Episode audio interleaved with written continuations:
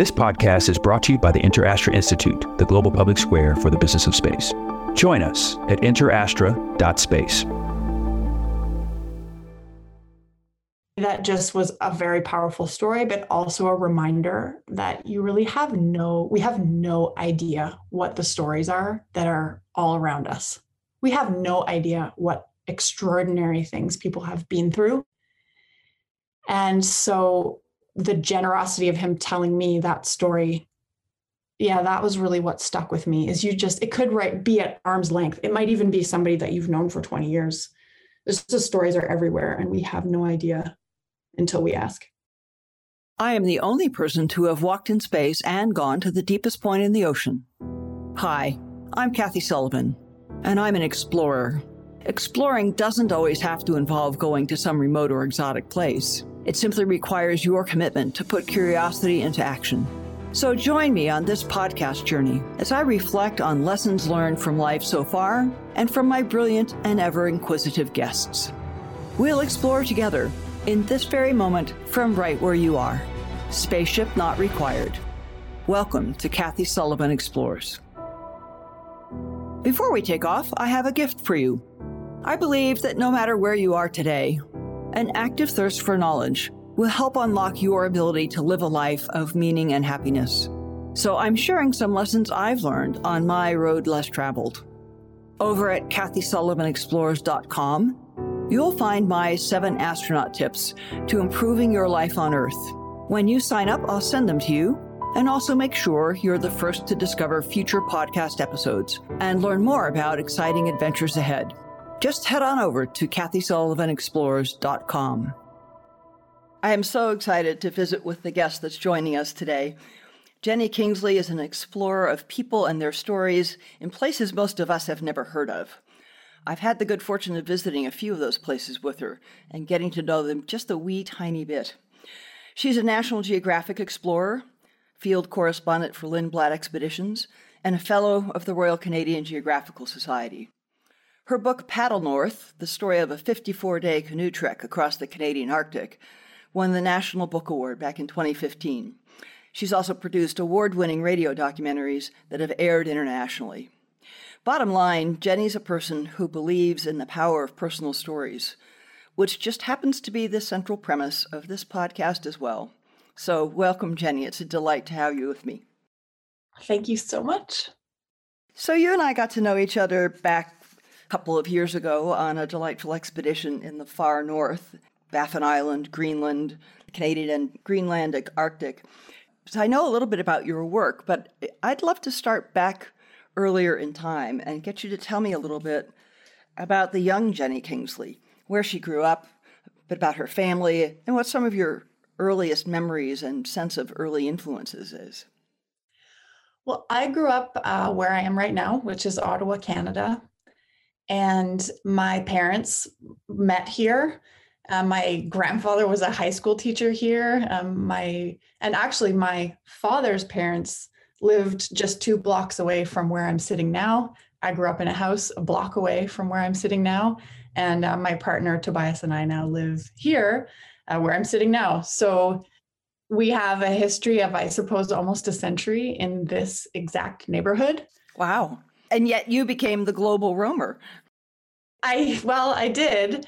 Although, you know, my family, because of the way my family was and how I grew up, my parents split up when I was eight years old. And so for me, that meant that I started living between three different houses from an early age. So even though I was entirely in Ottawa and often in the exact same neighborhood, I lived mostly with my mom and then part time with my dad and also part time with my grandmother. So although I do have roots here, I also traveled in a way from a very early age and um, often had a bag and was living out of a bag and was living in different houses. And of course, different houses have different rules. And I would say one of my most important early influences, and certainly one of my most important influences overall, is my grandmother. Hmm. And she is someone who came out of middle school to Canada and never really traveled much. Where was she from? She was from England, uh, Wolverhampton in England. And uh, her father died when she was young. She had three siblings, and uh, her mother came to Canada as a widow. and set up here. And she met my grandfather at the Chateau Laurier, which is a big hotel in downtown Ottawa. He was a cook and she was a cashier. Huh. but she was, uh, I think, one of the most grounded people that I've ever met. And because I lived with her and there were all kinds of changes going on in our family, uh, things at her house were always stable and always just such a haven for me as a kid. Uh, so I take her memory with me everywhere. And if I recall correctly, you told me once she gave you your very first journal. Was that sort of part of helping you stay grounded and work through what must have been some of the emotional challenges of a, a triangular childhood? Yeah, I like that triangular childhood. Yeah. And that is excellent memory, Kathy. Yeah, she gave me my first diary. It was one of those little page a day ones with the little lock, mm-hmm. you know, mm-hmm. the oh, tiny yeah. lock on the side. And she never said much about it except take notes. She was just said take notes. And she herself took notes. And in fact, my aunt just finished transcribing all of the notebooks from her entire life. Oh my goodness. Her diary was was truly notes. I mean, sometimes she would just write, you know, so and so came to visit and then nothing else for a month or 6 months or sometimes she would write every few days my kind of journaling. Well, and that I would say is something that I have really taken into my life as a writer and journalist, and something that I always recommend to others as well is don't get bogged down with the idea that you have to do it perfectly or completely. Any word that you write down, you will thank yourself for later. Hmm. And that definitely came from my granny. How interesting. So, have you ever gone back and read some of your very early journals? Were they were they what happened today notes like your granny's, or did you start developing more of a writing habit through that journaling? Yeah, I think I actually I didn't follow the advice that I now give. I think as a young person, I felt very much like, oh, I have to write everything I wrote did today. What did I do? It has to all go in there. I have to have every day. You shouldn't have any gaps.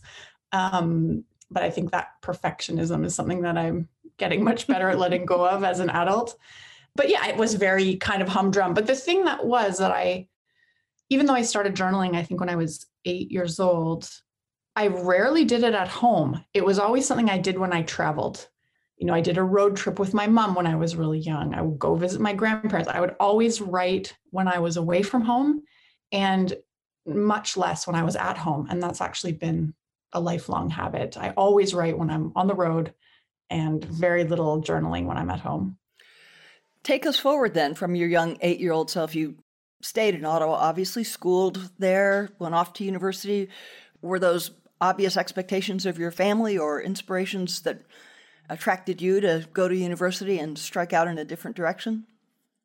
Yeah, I mean, in terms of school, I did well academically, but I would I did not do particularly well socially in school. So some of the things you've talked about as well, like reading a lot as a young person, um, books were absolutely an important, like critical companion for me. I'm an only child, so those years were very people that I've never met, which is I know something that you've talked about. And I stayed in Ottawa for high school, and then I chose a university that nobody from my high school was going to, and I went there, and that was the University of Guelph. Which, just for people who don't know, Canada is it's west of Toronto, so it's fair bit west of Ottawa, but still in Ontario. Yeah, that's right. So it's perfect. It was like kind of too far to come home for the weekend, but not too far for, you know, Thanksgiving or Christmas. And I really wanted to turn over a new leaf. I studied biology and English in university. And it was right out of university that I started working as a guide. Um, I started working park, with for Parks Canada out in the Rockies and just kind of branched off from there. Well, I'm curious how that inspiration to start guiding happened. Uh, how outdoorsy was your childhood? And what uh, i mean guelph is a very different setting than ottawa. Ottawa is a cosmopolitan national capital. Guelph is a well back then in particular really kind of lovely rural southern ontario farmland on the edge of the lake. So where did that influence to head to the outdoors come from? Well i think that came from from my family. Even the granny I, my granny my um paternal grandmother I was talking about before, actually, both my grandmothers were very much into gardening. And so that was kind of a lot of our outdoor life was plants and being in the backyard. But my family was also, both my parents and particularly my mother's family, really into the outdoors and particularly canoeing. So loved flat water canoeing, love those sort of cedar canvas canoes. And so that was a part of my childhood. I think, you know, yeah, both of my parents loved to hike and paddle. We had a cabin, cottage that we would go to. And I think, you know, I studied science because I think when I was in high school, it was like you were kind of supposed to. It sort of felt like I was supposed to study science, even though my interests were like I I was in drama, I was in music, I was always reading and writing. But there was this idea, and I don't know what it's like now for high school students, but it was like you must keep your doors open. And in order to do that, you must study science. Good advice. And I did love, I did love the outdoors and I studied biology. But I think the reason I started as a guide was because I wasn't a scientist. Ah. Guiding was about communication, it was about storytelling, it was about connections, about being with people, about being out there. And yes, it's good to have a foundation in science in order to do that, especially when it's in the natural history realm. But looking back on it now, I think that must have been the reason. It's like I I did a little bit of science, like field science, but it's kind of like a non, I was definitely a non-scientist, I think, from the beginning. Well, I don't know about that. Exploring the high Arctic with you, your your knowledge obtained either through your academics or through your life experience, but your, your knowledge of the natural world is you know, as pretty much as good as any scientist I think I've ever met. And certainly your knowledge of the biological world is vastly better than this geologist's understanding of it. So, you know, well done you. I, I suppose it's just like anything, right? You you do learn about about what you love but i think yeah the lens for me was about like learning in order to share it learning in order to be with people and later as i sort of transformed more into journalism listening in order to learn and then it was a good start on the path i think. So your guiding in the rockies is a summer job i would imagine not year round or is that wrong? No that's right. Yeah it was a summer it was a summer job and then I got a job in the winter, which was like to do this kind of experimental outdoor education outreach, like theater program. So we did some theater about the national parks as well. But yeah, it was always really seasonal jobs. And uh, and then I remember one day I was leaving. I had a job in Jasper National Park, so that's in Alberta, just right on the Continental Divide and uh, I was leaving. I was like, went into the office to say goodbye to everyone. The phone rang. My supervisor picked up the phone and she said, This is an old friend of mine, and he's wondering, he's looking for guides. He's looking for people to go to a fly in lodge in British Columbia that's changing from like a fishing lodge to an ecotourism lodge to teach people about grizzly bears. And like, do you want to do that? And so I literally hitchhiked in the opposite direction. Like I was planning to go, I already had my backpack. I was planning to go east and take the bus all the way across Canada to get back to Ontario. And instead I like hitched to the bus station. I went west and went all the way to the coast and spent the next like several years, again, seasonal work, but from early spring until fall, hanging out with grizzly bears in one particular estuary on the British Columbia coast. What's the craziest bear encounter you ever had? I think they mostly always had to do with people, you know, like because people, of course, are fascinated by bears and, and want to take pictures. I think it was probably asking a Japanese, making a Japanese film crew leave, leave like a hundred thousand dollars worth of equipment in the forest to just right there that they hadn't seen. Well, we hadn't seen, and then I saw it, and uh, we quickly walked away and left everything there they were more dismayed about that than the bear, I think. Did they get to go back and collect it, or when, do you do you know what the fate is of that gear? uh, I think it was fine. The bear wasn't too interested. It was a a female, but yeah, I remember just you know that that voice that you have in well, I'm sure you've used it many times. Like when something really could really happen, people just know in your tone of voice that this is not yeah. a moment to trifle with you even though in those days, you know, I was half the age of most of the people that I was guiding. But it was a kind of do this now. Yeah. We're going over here. Yeah. It, it, that's sort of, you know, a, a, switch on the command presence instantaneously. It, is that something that they train you about in guide when you're getting ready to go guiding in places with polar bears and grizzly bears? Because you, you could very well need it for just that kind of circumstance. That's interesting, you know, because I think we spend most of our time learning how to avoid those situations. And explaining to people how likely they are to get in those situations and being very cordial and congenial to the guests and then you know jekyll and hyde suddenly right. it's yeah. I don't i suppose the calm maybe comes with practice. That's one thing i definitely learned from spending a lot of time because we would do a lot of work like in the estuary in small boats sometimes in kayaks but also on foot. And of course since then i've worked in the arctic but in the temperate rainforest sight lines are very different right yeah. often you can't see much you can't see at all and um, so i think doing that over and over and over again really does help bring calm until you can sort of trust yourself to be calm when you need to be calm. But then, of course, I don't. You don't really know, do you, until it something no. actually happens. Yeah, that's true. The only time that's happened for me with a polar bear, it just sort of was not a very close encounter, but that like we just need to get out of here and everybody needs to listen to me. I think everybody can sense that you're you know you're serious you just everybody just needs to follow the instructions well, plus, when you're guiding in the Arctic, you're armed, and no one's going to mess with the, any guide that has a rifle slung over their shoulder, right? You, you have a way to enforce that order.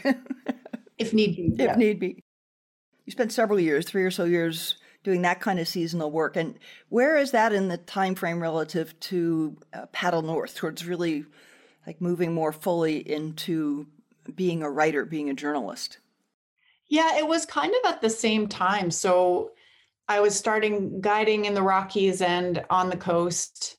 And then 1999, my best friend and I decided, be like to go on a canoe trip where you weren't always worrying about the beginning or the end? Like it was long enough that it had a great big long middle and you could just live while paddling, or could you? We didn't know, you know, what, what would it be like to try to get into this rhythm?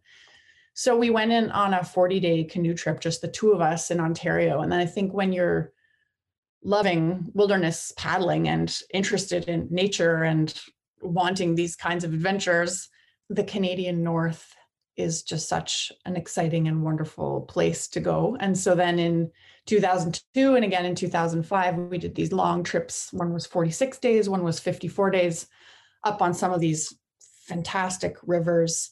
So the trip that the book Paddle North is based on happened in 2005. The book came out in 2014.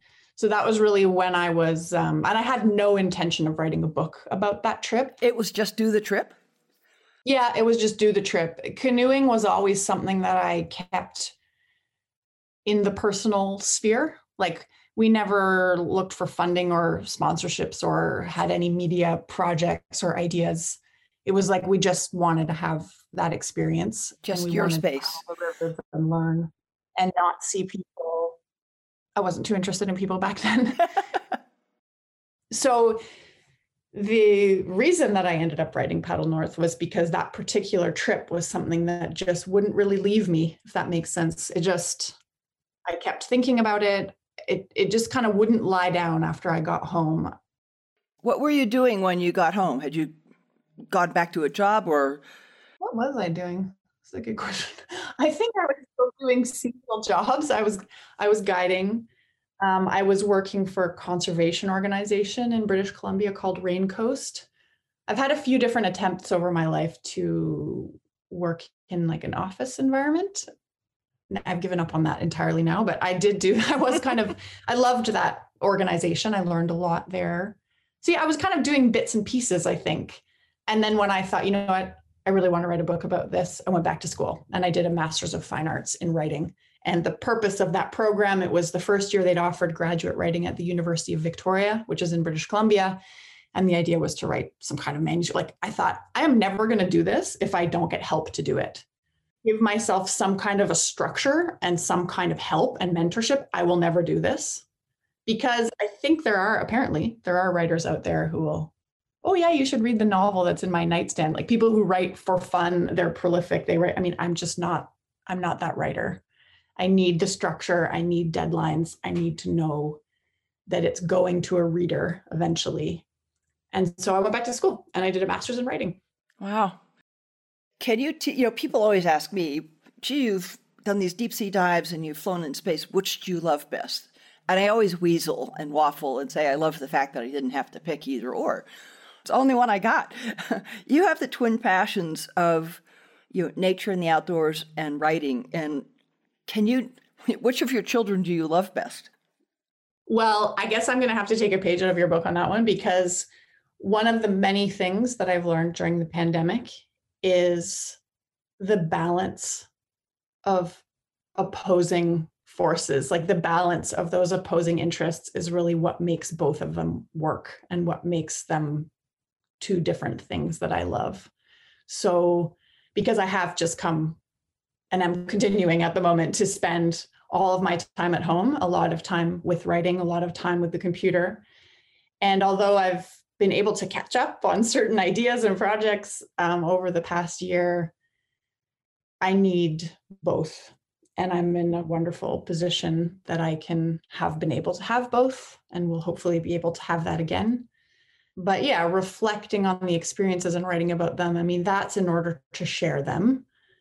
I can't say that I find always find much joy in the daily practice of writing. I think perhaps other writers feel that way too, right? It's it's hard. It's a difficult yeah, endeavor, um, at least for me. So yeah, it's like I, I mean, I think of it as maybe inhaling and exhaling or something. So you kind of need both I want to come back to the pandemic a little later, but let's stay with Paddle North and, and that experience for a while. You said two things in Paddle North that I find fascinating, and I would love to hear you reflect on more. Uh, the first one is that you were you're sort of drawn to places where you feel both small and strong. Yeah, I think that's um, the North for me, and which is of course interesting and complicated by the fact that I'm not from the North. Well, wait. Now, when you say the North, for listeners who aren't Canadian, and, and I mean, that's a real concept, a, a very distinct, mm. vivid concept to most Canadians, but I think not at all, probably to many other listeners. So tell us a little bit more about the North. I mean, your national anthem speaks of the true North, strong and free. It's, you know, it's vivid. How should we understand that? Different things to different people. I mean, for some people, we would say, oh, we're going up north for the weekend. And that could mean like your cottage, an hour drive north of the city. I guess, well, in the context of Paddle North and paddling the Back River, which is a very long river that flows through Nunavut, which is our furthest northeastern territory in Canada. It's a place where you feel insignificant. You are insignificant, but also have to plumb the depths of your own strength and just be able to rely on yourself. And I think the reason that I wanted to write Paddle North or felt that I needed to do that was because I think when I had set out this idea, a very constructed idea of wilderness and what it was, and oh, I'm going to go and do this and I'm going to push myself. Like I was very much in that kind of ideology at that point in my life. And paddle north, like paddling the back river, showed me that I had actually built an idea of what challenge was, which was very different from real challenge. Like when the actual challenge goes outside the bounds of the thing that you wanted to do in your spare time, because it's actually way more difficult and more scary. and it sort of goes from the idea of like, here I go to challenge myself and learn about myself. And you realize just like, wow, that was such a flimsy constructed idea because when at least for me you know that particular trip went beyond that it went further than someone who's decided i'm going to go on a canoe trip and pack my own food and it's going to be hard but it's going to be great and then it got really hard and it got a lot harder than i thought and a lot harder than things i had done before and i guess those ideas have played a lot into the work that i've done since and the work that i do now in terms of being an outsider mm, at that point in my life being a person that felt she could just go wherever. You know, as a Southern Canadian, earlier in my life, I was taught that, you know, this is my land. I didn't grow up with the idea that this is Indigenous land. This is land that was stolen from people. This is land that belongs to others. This is land that, that is home to people that I had not met, that people that I did not know about. Um, and so, in that way as well, Paddle North was a real turning point in my life because as much as I was already in the North and learning about the North and talking about it and even guiding and you know, was sort of a part of my identity. I knew so little about it. I still do, but I didn't even know anyone who lived in the North. I had no relationships with people there. And it had never occurred to me to even think in that way. Yeah, it was the empty place you, it was nature empty and you paddled through it, was probably the construct, right? You think, well, yeah, you'll just go to this wilderness place and you can go when you want and you can do what you want there. So that brings me nicely to the second concept in Paddle North that I'd like to hear you reflect on some. And that's what is wilderness and what is wildness? And what is the relationship between those two? Or is there one? Yeah. Suppose now I think so much about like what are these ideas that we value that we like project onto space, that we project, not your space, your kind of space, although that too perhaps, but like the, the these ideas of things that we value that we then sort of paint a place with, which is very different from like going to a place without an idea of what it is, as much as that's even possible, and just trying to actually listen and learn and observe.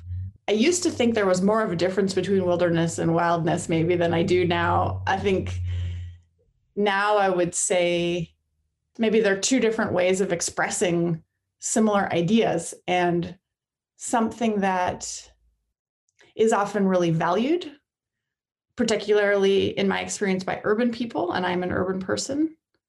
But yeah, like, what does that really mean? Because when you start visiting people or talking to people like who live in these so-called wild places, it all kind of falls apart. Hmm. I think. Hmm. Fascinating. So, 2000 sufficiently confusing. Yeah, well, they're complex. I mean, wilderness, at least as I can conceive it now, wilderness to me has a physical dimension. Wildness doesn't have to have a physical dimension, right? I mean, just think about how we even use the word. Isn't that wild? It can be all sorts of things that mm-hmm. uh, I think I tend to use the word to signal something beyond my ability to understand it, something beyond any of the constructs of my life. Whereas, you know, wilderness is a sort of untouched, largely untouched by hand of man kind of place but it's a physical space. It gets very, very metaphysical very quickly. yeah, but I guess, I guess, like from my perspective now, I think that's sort of exactly it. Like that, sometimes we will name a place a wilderness because a wilderness is about something that we value, and yet the word itself can attempt to empty it of people when in fact there are people there. And there are people who live there because it's their land and it's their home and they've always been there. And yet we can somehow try to use language to like displace them. And that is not right in my view. And it's certainly an impulse that i absolutely grew up having. Well it's certainly a salient notion for the circumpolar arctic whether you're talking about canada or greenland or iceland or svalbard even norway sweden and the north of russia and and that pivots me i guess or the circumpolar north is what you focus on in your your fabulous project Meet the North. You say on your website about that that the project got its direction from the people of the North, but I'm curious about its origin. Did it flow from the experience of Paddle North and and somewhere in between Paddle North and Meet the North, you connect with both National Geographic and Lindblad. Walk me through that.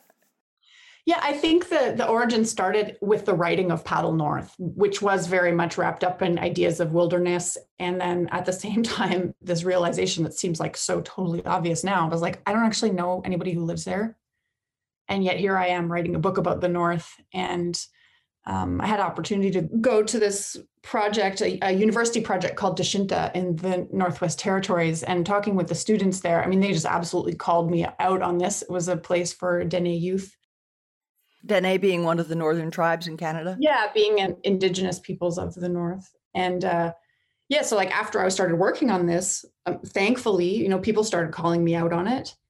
What did they say when they called you out? I mean, what what, what was the, what was the clash of concepts that they hauled you up short on? Well, I think it was first of all, yeah, like this is a very common thing. We know Southern people like you who come up here to recreate. What's interesting about that? Hmm. And secondly, just to show how much blindness I had about home, about home places within my own country where people live, how people use the land. The fact that these dots that we put on the map really kind of make no sense in terms of how people use the land. Like it sort of tells us that populations are centralized when in fact people use enormous swaths of land. Just the fact that there's no town there doesn't mean that it's not somebody's home area. Yeah, so I just started and I thought oh, I'd written this book and then I quickly just kind of wanted to almost like start to debunk my own book that I had just written. Not a recipe for commercial success, but that's all right. or to maybe just go into this other. I thought, well, what would happen if I went on a reporting mission, if I went as a journalist, but without any story ideas? Like, what are some of the ways that we can mess with this knowledge production, like mess with the way, not just of telling a story, but actually finding a story? How do we find a story? And um, I just got really curious about, well, what would happen if I went without story ideas and asked for recommendations and investigated, well, would people be interested in talking about, you know, the things that they thought were important or choosing the topics, choosing the sources? Would anybody accept that invitation? I'd started working with Lindblad again. I did one contract with them with Lindblad Expeditions in 2014, and it all kind of aligned with the book and this trip and so on. And I got an invitation from the CEO at the time, Sven Lindblad, to go to New York to help plan an itinerary for one of the Arctic trips. Was this about the time that they were starting to think ahead about the, the itineraries that would go into the, the Russian Far East? It was, I think before that, they were thinking about like where, if it was really going to be north, like Ellesmere Island, northern part of Greenland, you know, where would we go? And they had a Coast Guard captain in the room and a very experienced expedition leader, both Canadians, and me. Cool. What am I doing here? and first, of all, I remember I said, Did anybody bring a map? They were like, Well, I have a map. So we could actually use a map to have this conversation. And so we ended up spending the day doing color coded push pins in this map until we came up with an itinerary, which became a trip that they called the Epic 80 trip. Which I just we just did together. Uh, yeah. So what when you when you're picking places and something like that, it mean is are you thinking geology? Are you thinking again maybe just a little digression? High latitude regions, polar regions are so unfamiliar to so many people, and maybe just to be clear, the southern hemisphere, Antarctica, that's penguins and research stations. The North, the Arctic, has no penguins, but has been inhabited by, by people for what, Jenny? More than 6,000 years. So you have penguins and no resident people, only visitors in the South, and you have no penguins, but long standing civilizations in the North, and plus a very different history of exploration, of Western exploration. So when you were doing these pushpins, were you thinking about here's a great place to see some remnants of native culture or a current town or the geology or the biology or what, what was going into those pushpins? Yeah, it was kind of all of that. And so I was there, and, you know, everyone, these other people had ideas and particularly the Coast Guard captain. I mean, he had been so many different places. And so I was sort of there thinking, first of all, why am I even here? Like, I think, I suppose we do have those moments, right? Where a, maybe, maybe you're at a new step in your career, but also I would say that tendency to undervalue ourselves. I think particularly as women, sometimes being yeah. in a room full of men and they're going, "Oh, this and this and this." But yeah, the push pins was exactly that. It was like, okay, green will be for beautiful natural places. You know, red will be for archaeology. We were kind of making it up as we went along, and I was kind of putting that part together. And then towards the end of the day, kind of could look at the map and go, "Yeah, okay, it seems like there would be a really great route along this path of push pins." Did you seize that moment to talk with Sven about your idea of going to meet people? Well, I didn't even have the idea then. That day after the meeting, Sven said to me, If you had a reasonable magic wand and you were going to stick around my company for a couple of years, what would you create? Ooh, can I have that invitation? I was stunned. And he said, Yeah, I'm going to, I just, I'll be back in five minutes. And so I don't really remember what I said that day. at that point, you know, it was my first book. It had just come out. I really wanted to stay with storytelling. It was a huge effort to put out a book and a first book in particular. And I thought, gosh, there are so many things in terms of expedition leaders and itineraries and working on the ships that was exciting. That, you know what, I really want to stay with storytelling. And of course, Lindblad has a partnership with National Geographic. I thought, I, I went away. I don't, again, I don't remember what I said that day, but I did go back and think about it and come back a couple of months later with a proposal um, for this project that I called Meet the North and the idea of a sponsored journalist. And they gave me the chance to try it for one year, which turned into five years and ended with the beginning of the, or I should say, was suspended as it had to be with the beginning of the pandemic. But it became a three year long person to person journey through the Arctic, the six of the eight Arctic nations. And then we turned, went a little on a different course a couple of years on some islands in the South Pacific. And then the last assignment that I did was the final removal of the landmines in the Falkland Islands in the South Atlantic. So, three years focused on the North, and then a couple of other years in different places, always not only gathering stories, but like messing with the storytelling process uh, as much as I could. So, I want to go back to when you delivered that proposal. What could you see you know, what were you able to imagine and lay out in that proposal? What was your thought about the where and how to start? And then and then these things always morph over time. So I'm just so fascinated and can't understand what were you able to see as a starting point? And you know, what was it like the first community you went to? Was it a cold start? Had you any kind of introduction? Had you ever been there before? Did you just walk around town until someone agreed to talk with you? I mean, how do you do that? Yeah, exactly. Well, I think that my like pitch was pretty smooth. Like I was like, this is going to be person to person. It'll be spontaneous, and that'll be part of what makes it exciting. And you know, we can use social media to roll it out in real time, and so on and so on. Meanwhile, I am no longer, but was very, very scared of talking to strangers. You are seriously no longer that scared. I am seriously no longer that. But at that time, that just filled me with anxiety. Of course, I didn't tell them that part. And also, I didn't know how it would work. Like, it seems sort of like it would make sense. Sure, you just go from one person to the next and it unfolds, and we're in this real time. But the reality was was much different it was pretty easy to decide where to go because we did dovetail it with where the ship, the National Geographic Explorer, was going to be. You know, it was already in winter. It made sense. Okay, we'll go in the spring. The ship is going to Svalbard. So why don't you start there? I had never been there. I had never been to Norway. I did a sort of week on the ship first to just see the area and kind of be trained a little bit to work on board as a guide. And then I went to the community of Longyearbyen, which is, I think, less than 2,000 people. I'll not be right. Small former coal mining town, the largest, not quite the only settlement in Svalbard, but the, the largest. The largest. Where everyone everyone carries a weapon because polar bears will wander into town. Yeah, and it's very far north. It's it's near 78 degrees north. Yeah. And of course the North Pole is 90, so it's not too far. It's very far north so what happened during that first week on the ship was like I accidentally recruited a photographer, this guy from Oregon named Eric Guth. And we had met once before, like several years before, and not really seen each other since. And uh, he's like, "Oh, what are you up to? What are you up to?" You know, he's doing photography. He's showed me some pictures. I talk about what I've been doing. I'm kind of doing some journalism, and he volunteered to come with me. He said, "Well, wouldn't it be good if you had someone to take photographs of like this idea that you're about to try.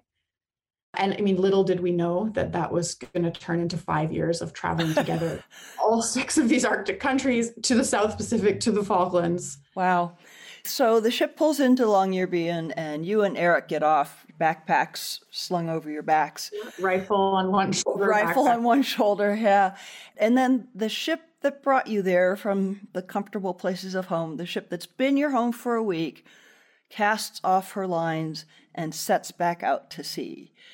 You know, I've had moments like that getting off a research ship at bizarre places, and, and my ship leaves. And it's, I found it a, a really strange kind of unsettling experience for a couple of moments. What, what was that like as you watched the explorers sail out of the port and looked at Eric and said, "Okay, kid, it's us."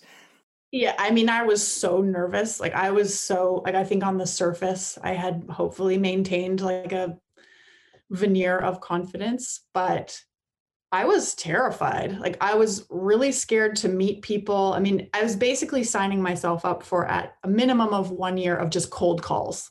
Wow. right? Walk up to people, get a phone number, call them, go to their house, knock on the door. I don't think anything gave me more social anxiety than that at that time in my life. I mean, even as a kid, like if I would say, Oh, mom, what, you know, we have a treat. Could we have a pizza? Could we order a pizza? And, you know, single mom, only child. Sometimes she would say, Yeah, okay, we can have a pizza, but like you need to call and order it. And we, I mean, we probably wouldn't have pizza. Like I couldn't I couldn't call in a pizza order. Um, so I mean, what I had done the week before was I I met I used the bus driver that had been oh. like the driver of our tour bus. Like I met him. He seemed kind kind of interesting person. Yeah, I remember he had these like really blue eyes and really greasy hair and didn't really seem too engaged in anything. And I sort of started talking to him he seemed like a kind of a socially awkward person. And I guess I related to myself that way as well. I was like, well, why don't I just start with him? And so I did have a phone number that I was going to call him when I got back to town. And since then, it kind of has evolved, right? It's like we also want to make sure that at least somebody wants us to be there. Yeah. So that somebody wants us to be in the place before we go there, that they know that we're coming, that we've been invited, and that we have a place to stay. But I didn't have that when I started in Longyearbyen. And I remember it was like the first day talking to him sort of on the bus, like guests were there. And it's like, I'm a writer uh, and I'm like coming back and I'm looking for a place to stay. And like, can I have your phone number? It was so awkward. It was like the worst, most unclear, like it was almost sounded like a pickup line. Like it was just, but I got bitter as time went on. And he was great. Like he met us, we met people we ended up going to this choir concert in one of the old abandoned mining buildings towards the end of the year. We met miners, we met people who had grown up there. And it's something that I truly believe I think is what allows me to keep doing what I'm doing is that if you're clear about what you're doing and there's a clear invitation, something that people can say yes or no to, that when people do say yes, I think listening to someone's story really can be a gift. Like, how often does somebody show up in your life and say, I'm just so interested in you? Let's talk. Like, or not even talk. Like, I'm just here. I'm here to listen. And I've grown to love the listening part. And I think that it can be a gift that storytelling and, and journalism doesn't have to be an extractive industry and figuring out what the ground rules are to make that free and open is an ongoing process i'm sure i'll be working on for the rest of my life but um, those core beliefs really started developing in that first week in Longyearbyen. It's interesting that you touched on ground rules because I was thinking along similar lines that the work you've been doing as a, a documenter of people's lives, a conveyor of their stories to other people in other parts of the world, you know, that could have dimensions of, they could have voyeuristic dimensions. It's partly, it's also partly anthropologist and partly journalist and maybe impossible to avoid in some dimension becoming a commentator. And those all have really different moral and ethical and social you know, obligations and concepts around them you wrestle with that a lot, or would you agree with that I do. characterization, yeah. or am I over over imagining? No, I mean I do. I do wrestle with it. I think sometimes I wrestle with it. It can be paralyzing, which I also like is not helpful to anyone. You know, if if the questions that you have just lead to a kind of paralysis or stop you from taking any action even if the action is like choosing non-action, right? Choosing to stop, to let right. go. I do find it complicated. Certainly, I mean, as we've laid out in this interview, like a white woman from Ottawa, from Southern Canada, and I'm going and working in communities that are not my own most of the time.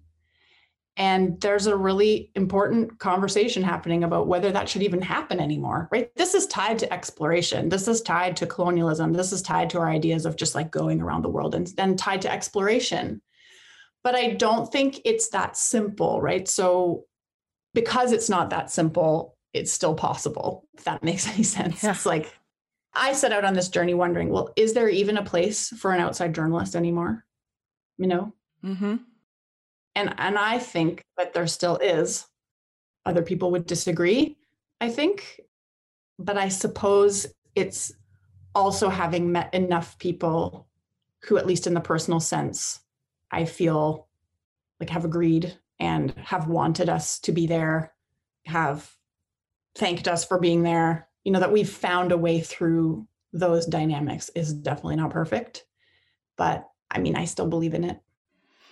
Well you've made one-to-one relationships and you know one-to-one commitments or agreements of mutual interest and mutual trust and confidence and i hope that's always fair that we can still meet each other well that's the part of it too right it's like also the the complexity and the ethics but then also like there's such a joy in meeting each other how can we lift that up at the same time that we're like working through the other stuff. So it's been a fantastic privilege. It's been such a privilege and honor of my life and something that I will continue to work on and change and evolve and yet trying to stay with those connections like you know the first the first time i ever went away from home i well i went to like brownie camp for one night and then the first time that i ever went away from home after that i went to thailand without my parents when i was 11 years old for 5 weeks wait how did who did you, you, you didn't do that one solo, I hope. no, I did not do that one solo. I did that with an organization called Children's International Summer Villages. It was me and three other kids, two girls and two boys from Canada, with a leader who was probably in her early 20s. And then we went to a camp in northern Thailand with these similar delegations two boys and two girls, 11 years old, from like eight different countries around the world. And we stayed in this camp. It was over Christmas. It was like for the month sort of spanning December and January. In terms of my personal in Canada social life at that age, it was like a terrible moment. Like I was really rejected. I was like socially rejected by the girls who had been my friends when I came home. In that way, it was very traumatic. But the time that we were at the camp, when we were there and we were together, it's something because it was so difficult for me socially when I came home and I was in grade seven at the time was something that it was very private for me for a long time. It was just sort of like an experience that kind of stayed in the photo album and stayed in my heart and mind. But now I think about that all the time. Like to me, that is the formative, that was the formative experience. What do you remember about it? You know, my parents were shipping me off to Thailand like I don't I don't know how popular they were with their friends for doing that. Yeah, it was kind of the formative experience for me because mostly we didn't speak the same language. Some of the other kids spoke like some English, but mostly we didn't have a common language.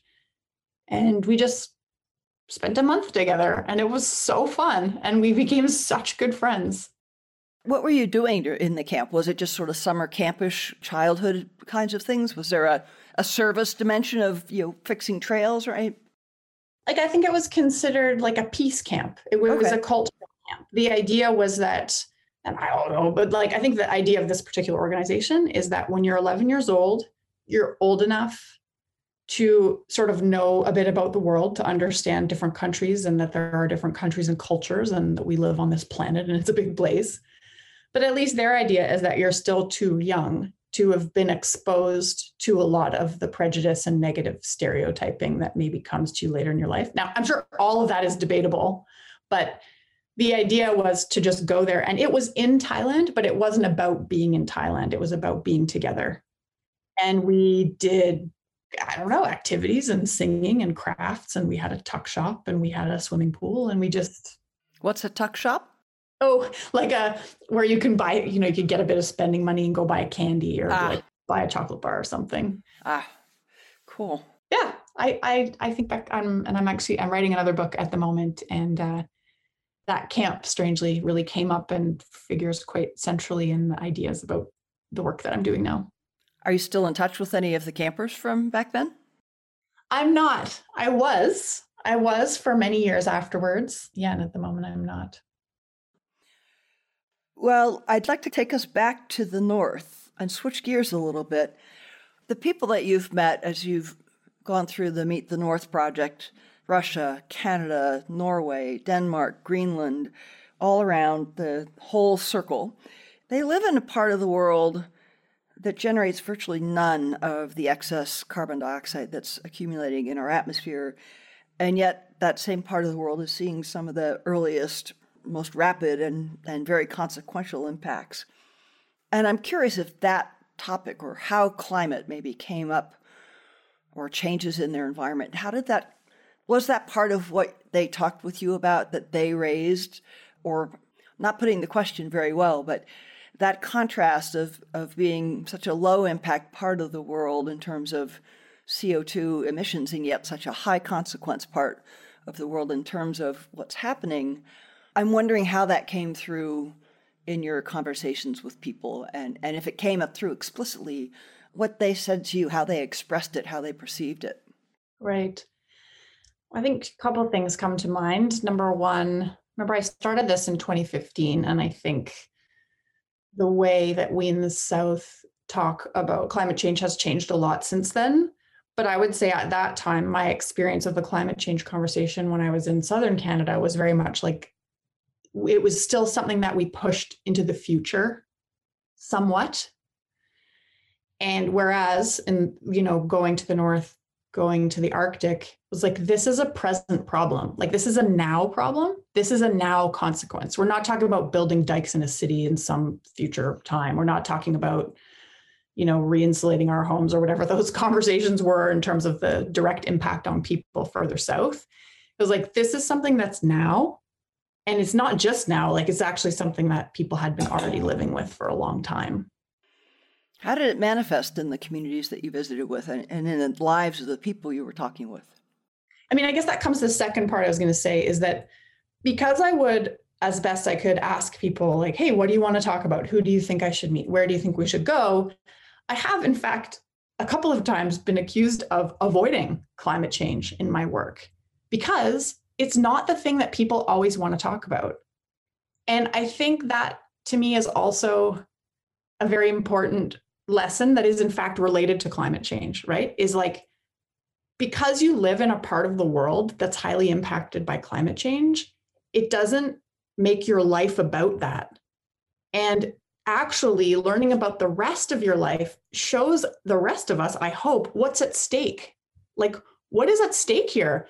This is what life is. This is the passion of this person. This is the interest. This is the new business. This is the family. This is the history.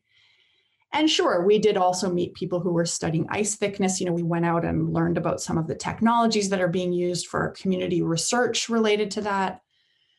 But to me, it was actually the indirect fact of, you know, us from the South looking north. We often want to know and to talk about climate change because it's so important when we go up there. But then I would find when I said, well, what do you want to talk about? Who do you think I should meet? there were all kinds of things because life is rich and diverse and people have diverse interests and so to me it became like wow like look at look at really what's at stake when we look at this from a cultural perspective there's just so much at stake when you think about people's lives and how much they're being altered tell me more about the alterations that either they were telling you about or that you witnessed in this three year journey there are seawalls in communities in Alaska that are already in place. There are communities, not just in the north, but also places that we visited in the South Pacific that are either planning for or voting or contemplating relocation of the entire community. Of course, there's more accidents out on the sea ice. The sea ice is more unpredictable, it's thinner, the seasons are changing you know these are people who are true experts like they are the experts in ice in sea ice and so it's becoming unpredictable for the people on earth who have the most knowledge on this subject well and whose food supply often depends on the ice and the the Yeah. the rhythmic timing through the seasons that their communities have known for generations. That's also changing. When can you hunt? When can you eat? When will the walrus or the seals or the whales be nearby? Because you know, the ocean's their refrigerator and their grocery store. And I think when you think about like the, the people who have the most knowledge on earth of a certain topic, whether it's sea ice or something else, when the foundation of that begins to change and shift, that to me is just for me a very powerful indicator of the the amount of change and the amount of unpredictability. Because when I stand at the side of the sea ice, I mean, what I've been guiding in the north for like a few years. I mean, I stand on the sea ice.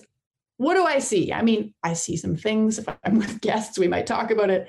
But I mean, I cannot even conceptualize what it is to know about sea ice in that way. Like that is not a I cannot I could spend the rest of my life up north and I would never even touch that terms of that level of understanding. So to know that that's changing in a way, just to me, that's like a very profound measure of the change. Yeah. It's amazing. So, another little pivot. Here we are, maybe in the beginning of the end of a pandemic. We hope so. As you said at the start of our talk, this is the longest spell that you've been at home since since you were very, very young. What has the pandemic been like for you? How did you how did you get through it, and what you know what have you been devoting your attention to, since you can't devote it to booking airplane tickets and guiding in exotic locations? I guess the first thing I want to say, like, I really loved all of the people in the pandemic who kept saying, don't feel that you need to turn a pandemic into an opportunity. Don't feel that you need to like do your creative best. For me, the beginning of the pandemic, probably like the first six months of the pandemic, was a crisis.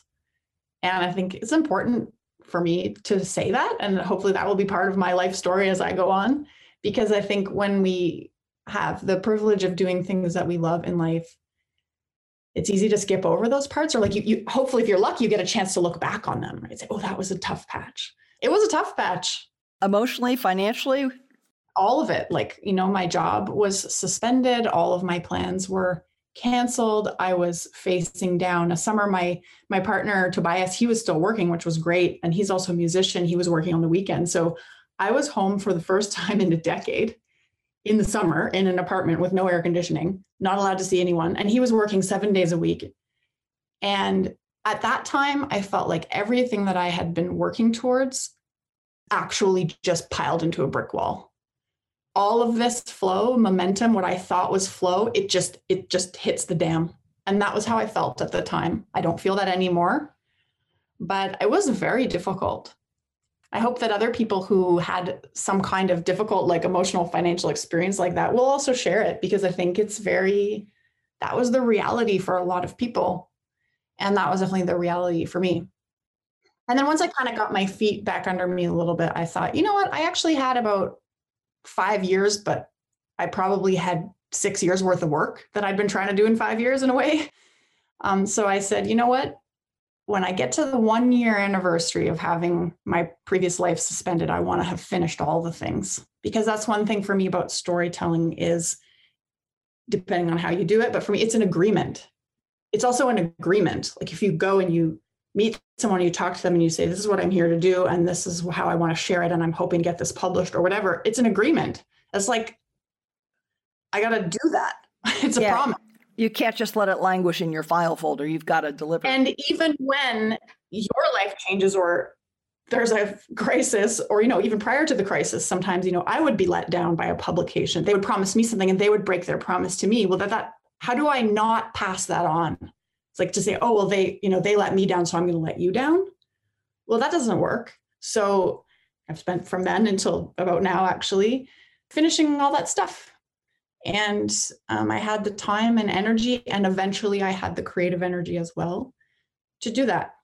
And so, whatever comes next for me, which I'm still not sure what that will be, I will be able to step into it with a sense of completion and a recognition that without the time. So, for me going forward, there has to be a lesson about planning because I took on more than I could actually do and I needed the time to finish it and I needed the time to rest.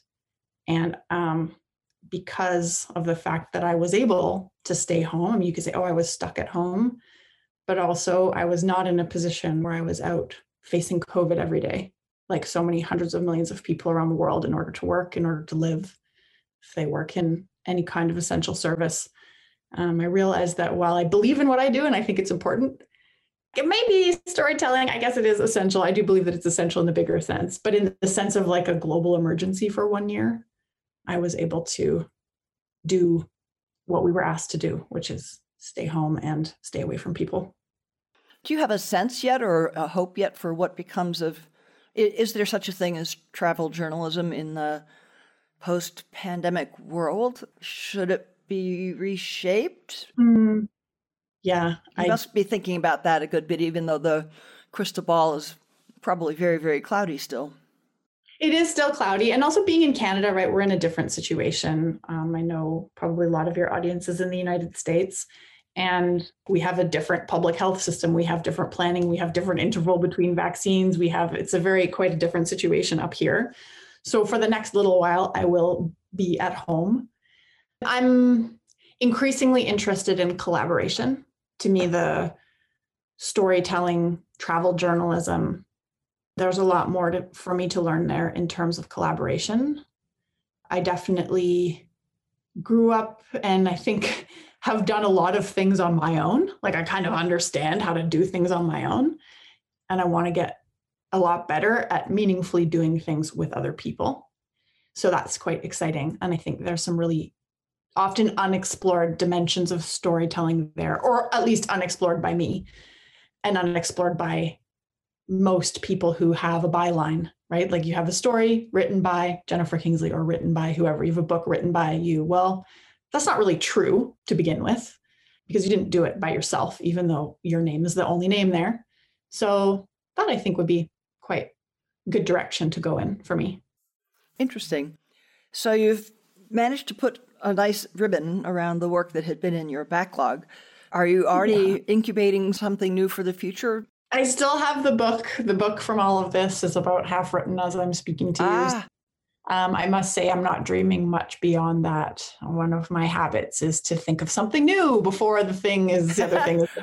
that would so, be how we get overbooked. yeah, so for now, it's it's really just about that. The follow through, I think, like in some ways, for those of us in the world whose countries are having a lot of like increasing number of vaccinated citizens uh, i think that actually this last little bit is going to require renewed commitment to just stay calm for me definitely stay calm stay focused i'm really trying not to think ahead too much i've got one more big thing to do that's very important to me so i'm going to stay focused on that as much as i can give us any hints of what that is well, it's basically this interview, the book. I am writing a book about this Meet the North journey. Ah. Uh, and I need a title, so if anyone has any suggestions. Can't wait to read it. If you need someone to read some proofs, let me know. So, Jenny, one of the fun things I've done on many of these conversations is close with a little bit of a lightning round of just Ooh. short burst questions. Okay. You ready for that? Yes, I'm ready. And I conceived of most of these in the context of Meet the North, but you're welcome to take them wherever you want. What was the most unusual food you were served? Cold boiled walrus and jellied whale salad. I think I need you to say that again. unusual only for me, because these are delicious and common foods. Cold boiled walrus and jellied whale salad. And where was this? Uh, in the Russian Far East. What's the oddest or most uncomfortable mode of transport you used? There are tracked vehicles that they use in the Russian Far East that are like tanks, but you can, it's like a cross between an RV and a tank. People may live there in there. If their job is to be the driver, then they might have, that might also be their home. They have a bed in the back. Um, but yeah, it's like a steel track and there's some windows along the side I've never been in an actual tank, but it definitely looks a lot like a tank, but with with windows and like kind of a camper van tank. And I imagine the ride is about as uncomfortable as a tank. It's extremely loud. Have you been in a tank? Not a combat tank, no. Okay, because I would guess that that if you're on cement or whatever, the track must be really loud. But in this case, you're on the tundra, which is not great for the tundra.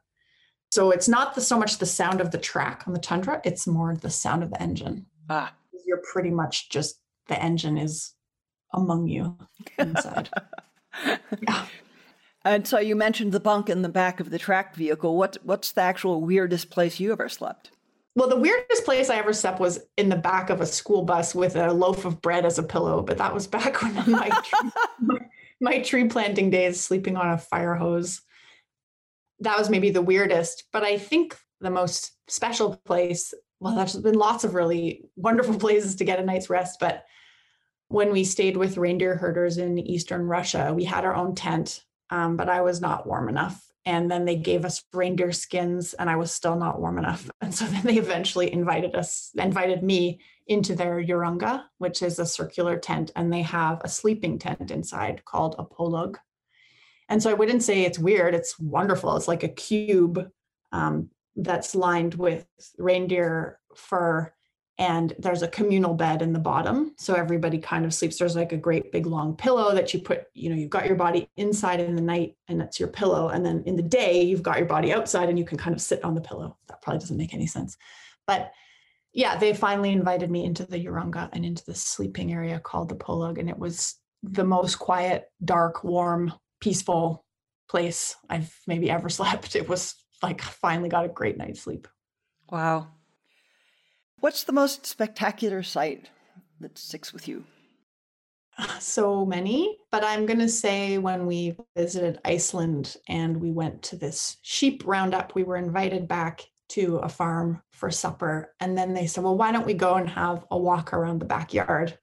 And so we went in the backyard and through this field. And at the back of the field was this most spectacular canyon. Was this rocky canyon with a stream at the bottom and a waterfall and it was so lush and idyllic and gorgeous and just the fact that that was their backyard and that was the place of their childhood memories just really stuck with me as such a beautiful beautiful sight Wow. Love Iceland. Is there one particular person whose story sticks with you the most? I met a man named elias fleischer in greenland and again this was cold calling it was like just trying to meet people. And of course, in Greenland, people speak Greenlandic. And if they have a second language, it's probably Danish. And so English is number three, if number three. And I met this guy on the dock and he spoke English. And uh, he agreed to take me out fishing with him later in the afternoon. And so we went out in his little open fishing boat with an outboard engine and he fishes very close to some of the big icebergs that come out of the Ilulissat fjord which is in western Greenland. And he told me this story of the day that he'd been there uh, with his wife and son years before and they'd been in a water taxi and their boat capsized and everybody died including his wife and his son right there in the place that he now goes back to fish and for me, that just was a very powerful story, but also a reminder that you really have no, we have no idea what the stories are that are all around us. We have no idea what extraordinary things people have been through. And so the generosity of him telling me that story, yeah, that was really what stuck with me is you just, it could be at arm's length. It might even be somebody that you've known for 20 years the stories are everywhere and we have no idea until we ask. Wow. So finally, if you could make everybody, if you had that most reasonable magic wand that Sven referred to back when, and you could make everyone on Earth understand one thing about the Arctic, what would that one thing be? The power of listening to people who live there. That's brilliant. You're giving all of us who live at these moderate latitudes a wonderful opportunity to do some of that listening, Jenny, with the work you've done in Meet the North. Check it out on meetthenorth.com. Great stories, fascinating people, and I can't wait to have the book in my hand and hear even more of them. So, Jenny Kingsley, thank you for sharing all the stories that you share with us through your radio and podcasts and written works. And thank you for sharing this hour with me. Well, thanks for your interest. It's just wonderful to be here. Thank you so much. Thanks so much for joining me on today's mission. For more solo shows and deep dives with incredible guests, along with all the ways to get the podcast and much more, head over to KathySullivanExplores.com.